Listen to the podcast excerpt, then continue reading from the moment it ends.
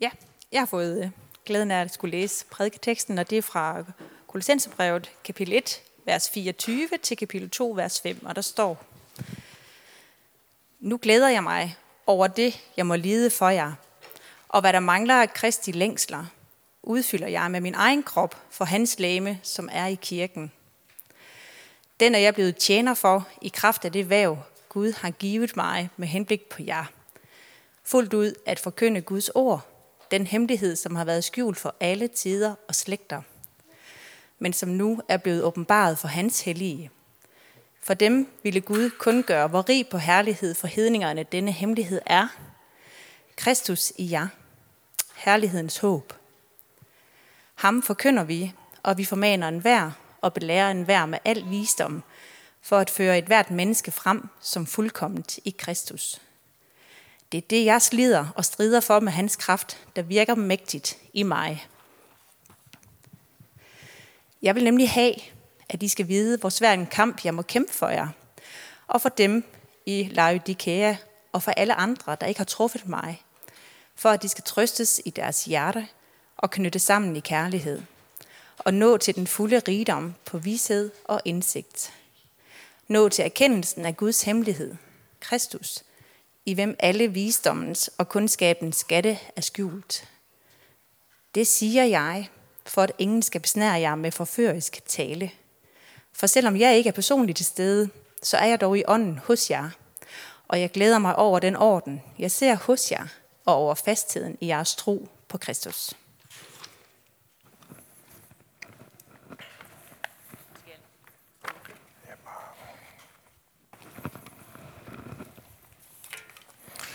Ja, så er vi nået til tredje omgang i vores Kolossenserbrev her. Og i dag så er det Paulus selv, der fylder en hel masse.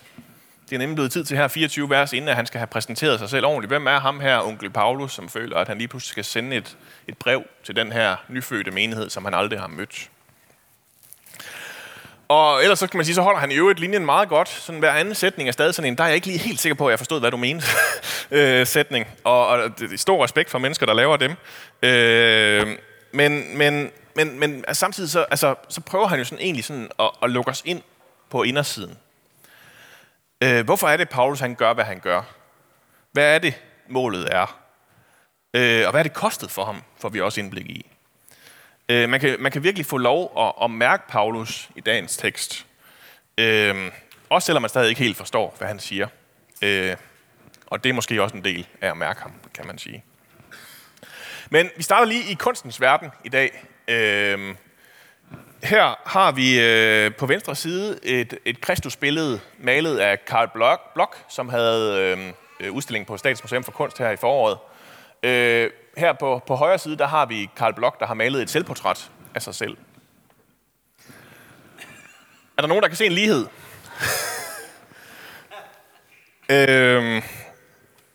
Bloch er rimelig kendt for at gøre det her, at han maler sit eget ansigt ind på store personligheder.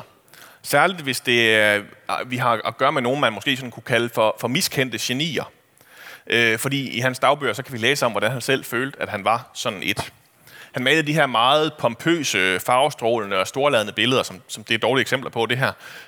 Men kom sådan desværre lige for sent. Det er sådan rigtigt at være med i guldalderen. Og sådan den elitens smag havde ændret sig. Så selvom at den almindelige dansker stadigvæk elskede hans billeder, så fik han aldrig sådan den anerkendelse blandt datidens elite, som han følte, han fortjente. I dag er det sådan lidt svært ikke at synes, han er lidt patetisk, når man ser, at den her hvide mand har travlt med at gøre sig selv til Kristus. Det var i hvert fald sådan min første tanke, da jeg så billedet.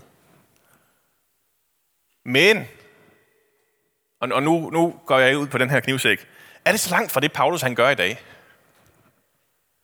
Når Paulus siger, hvad der mangler af Kristi trængsler, udfylder jeg selv med min egen krop for hans legeme, som er kirken. Det siger han jo, mens han sidder i sit fængsel, ikke også? Jamen så er det fordi, han er i gang med at male sit eget ansigt på Kristus. Og jeg synes, det er sådan svært at finde ud af, men hvad det lige, jeg skal føle om det her. Man kan jo høre det som om, at Paulus han tænker, at han selv, og i også alle os andre i øvrigt, sådan lige skal give den sidste hånd med at få fyldt det guddommelige decilitermål. Sådan at det lige kan blive helt fyldt op med den lidelse, der skal til, for at vi kan komme videre. Og man kan også undre sig over, at det er så enormt skævt fordelt, hvordan vi så skal dele som de lidelser der. Men jeg tror egentlig ikke, det er det, Paulus han mener. Jeg tror bare, at han prøver at sige, at når vi lider, så deler vi det med Kristus. At det faktisk er en måde at repræsentere Kristus på. At lidelser er en naturlig del af, hvad det vil sige at være menneske. Og også hvad det vil sige at være kirke. Og at vi faktisk heller ikke gør det, uden at vi har Kristus med os. Selvom vi kan føle den modsat, så har vi faktisk Kristus med os der. Og det gælder lige meget, om man hedder Carl Bloch, eller Paulus, eller Pelle Kviesgaard. Nu har jeg jo selv været på alder med Jesus de sidste par år. Og må hellere lige sådan få smidt mig selv ind i den her prædiken også, hvis jeg skal følge Paulus' gode eksempel, selvom jeg hellere vil lade være. Og det er jo svært at være præst. Og nok i virkeligheden bare, hvis man er sådan en, der godt kan lide at hjælpe andre mennesker, uden at man kommer til at lide af det her såkaldte messias-kompleks. Det er jo ikke en officiel diagnose, men det er alligevel sådan en hyppigt brugt term, som man bliver brugt formelt fra de folk, der decideret tror, at de er Jesus Kristus selv. Det kalder man også Jerusalem-syndromet, og det sker mest for folk, der er i Jerusalem. Men også bare sådan for os andre mennesker, som kan sådan føle en trang til at gå og redde andre mennesker. Der skal hele tiden være nogen at redde, og nærmest kan vi nogle gange komme til at skubbe dem derud, for at vi kan få lov at redde dem. Og samtidig har man sådan nul begreb om sine egne begrænsninger, og bliver hurtigt sådan fysisk og mentalt udmattet i forsøget på at skulle nå at redde alle de her mennesker, man skal nå at redde. Og nogle gange er det jo sådan hele grupper, man har set sig for, at det skal være. Det kan godt lyde lidt som nogle præster også, ikke? Og når man nu ligefrem er på alder med Jesus og ligner Carl Bloch lidt, jamen, så er man jo ligesom nødt til at omfavne det her. Jeg har lidt ligesom med Carl Bloch sådan en idé om, at mit miskendte geni-status, den meget handler om mine Facebook-fødselsdags, tak for fødselsdagshilserne opdateringer. Ja... jeg fik at vide af en mentorpræst, jeg havde engang, at jeg har sådan evnen til at fornærme folk på Facebook, uden de føler, at de bliver fornærmet. I 2021, så skrev jeg sådan her på min Facebook-profil efter min fødselsdag. Jeg er blevet ønsket tillykke, vist nok med nogle alderdomstegn af en art, og vil bare lige sige mange tak for dem. Det er jo i år, jeg skal toppe mit messiaskompleks, så hvis jeg begynder at ville gå op mod Jerusalem og i øvrigt lægge mig ud med den religiøse elite, så skal en af jer helst lige forråde mig og få mig ned på jorden igen, med eller uden et kys. Jeg fik mange gode gaver, både mørke og lysøl, søde og bitre øl, stærke og bløde øl, og også et par flasker vin og portvin. Så det var dejligt at fornemme de gode ønsker, folk har for en, og også gør deres for at få mig ned fra korset og ned i rendestenen.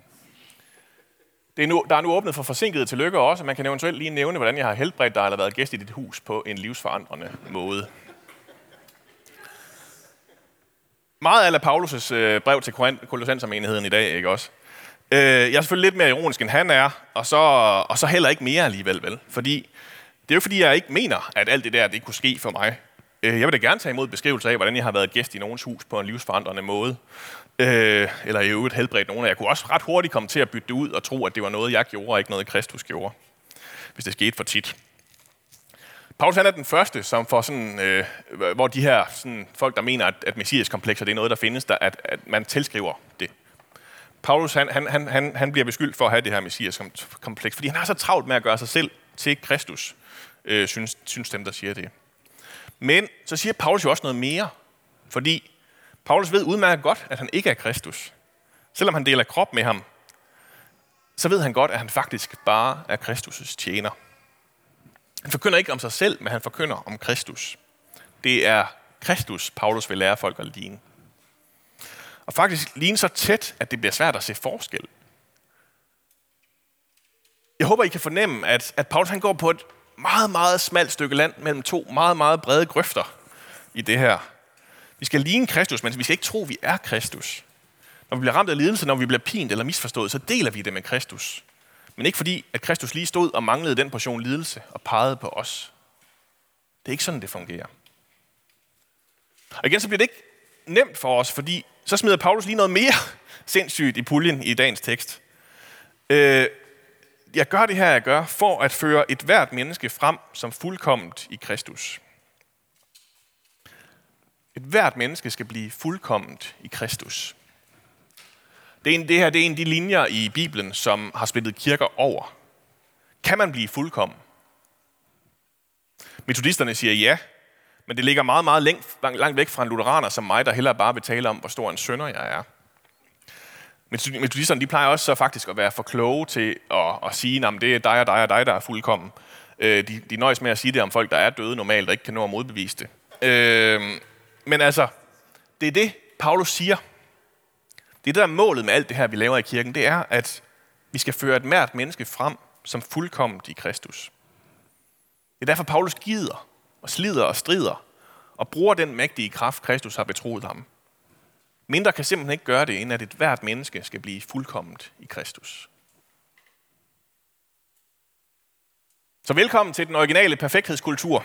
Sådan en, man bliver syg og dør af, eller hvad? Her tror jeg, vi er nødt til at gå til Luther og hans løsning på det her. Den her idé om, at vi taler om allerede og endnu ikke i kirken. Så de gode nyheder er, at du er allerede fuldkommen i Kristus. Det er noget, Kristus gør dig. Han giver det, du har brug for, som du ikke selv kan finde. Det handler selvfølgelig ikke om den perfekte krop, eller perfekte karakter, eller hvordan vi ellers er blevet bildt ind, at man skal være for at være perfekt. Men Jesus fortæller os, at lige præcis som vi er, lige præcis som vi er skabt, så er vi fuldkomne. Så giver han os det, vi skal bruge for det. Og så er der noget, der er endnu ikke. Vi er selvfølgelig ikke færdige med at finde ud af, hvad det så betyder. Hvordan man lever det der fuldkomne liv, man har fået. Hvad det præcis er, der bliver anderledes. Hvad man siger nej til, og hvad man siger ja til. Det når vi ikke i dag, fordi det starter Paulus på næste søndag, hvor Arne kommer herop og løser det for os. Men der indleder han den næste passage lige efter det her med at sige, når I nu har taget imod Kristus Jesus, Herren, så lev i ham. Når I nu har gjort det, så begynd at gøre det. Det er sådan den mærkelige dobbelttydighed, der hele tiden er i det her med Kristus. Og så kommer der sådan en lang teologisk forklaring af, hvordan man så lever sit liv i Kristus. Paulus når lige at sige en lille smule om det også i dagens stykke, når han lige forklarer, hvad det er, han vil. Han siger, at det han gør, det gør han for, at de skal trøstes i deres hjerte og knyttes sammen i kærlighed. Nå til den fulde rigdom på vidshed og indsigt, og nå til indsigt og erkendelse af Guds hemmelighed, Kristus, i hvem alle visdommens og kundskabens skatte er skjult. Så det her, vi laver, det går ud på i kirken. Der er noget, der handler om trøst, noget, der handler om fællesskab, og noget, der handler om indsigt. Men det hele, det handler egentlig om Kristus. Fordi det er der, skatten ligger begravet. Nogle af jer hørte måske Kjeld Dahlmanns tale på sommeroase, hvor han også satte en tyk streg under, at evangeliet er Jesus. Det er det hele handler om i kirken. Det er ikke bare at han levede et forbilledligt liv, der er evangeliet. Selvom vi kan efterligne det og sådan nogle ting. Det er ikke bare det, at han døde på korset og opstod igen, der er evangeliet. Nej, alt hvad han er, alt hvad han sagde, alt hvad han gjorde, alt hvad han stadig gør, det er det, der er evangeliet. Det er der, guldet er at finde. Det er selve mennesket Jesus og vores relation til ham, det handler om. Så hans liv og hans død og opstandelse, det er en del af det, men det er ikke kun det. Det er mere end det. Og igen, så kan vi hurtigt sådan komme til at opføre os på en måde, som om, at det handler om alt muligt andet. At det, vi laver i kirken, det går ud på, at vi mener det samme om politik, eller at det kun er for overskudsmennesker at gå i kirke, eller det handler om at få læst flest mulige sider i Bibelen, eller hvad det nu er, vi kan have så travlt med at fokusere på, at det bliver det vigtigste, og ret hurtigt fryser alt det andet ud. Og også bliver frygtelig irriterende og udmattende, fordi en masse af os aldrig ville kunne være med, hvis det kun var det handlede om. Men det er ikke sådan, det fungerer. Paulus er helt tydelig hele vejen igennem Kolossenserbrevet. Det hele starter og slutter med Kristus. Det er kun, hvis det er ham, der er centrum i det hele, at det giver mening. Så det er altså derfor, at Paulus han skriver til dem, fordi han skal være helt sikker på, at der ikke kan være nogen, der bilder dem noget andet ind, end at det er Kristus, der får det hele til at give mening. Kvantefysik og åndedrag og lidelser, alle visdommen og kundskabens skatte, de ligger i ham. Det er hos Kristus, det er at finde.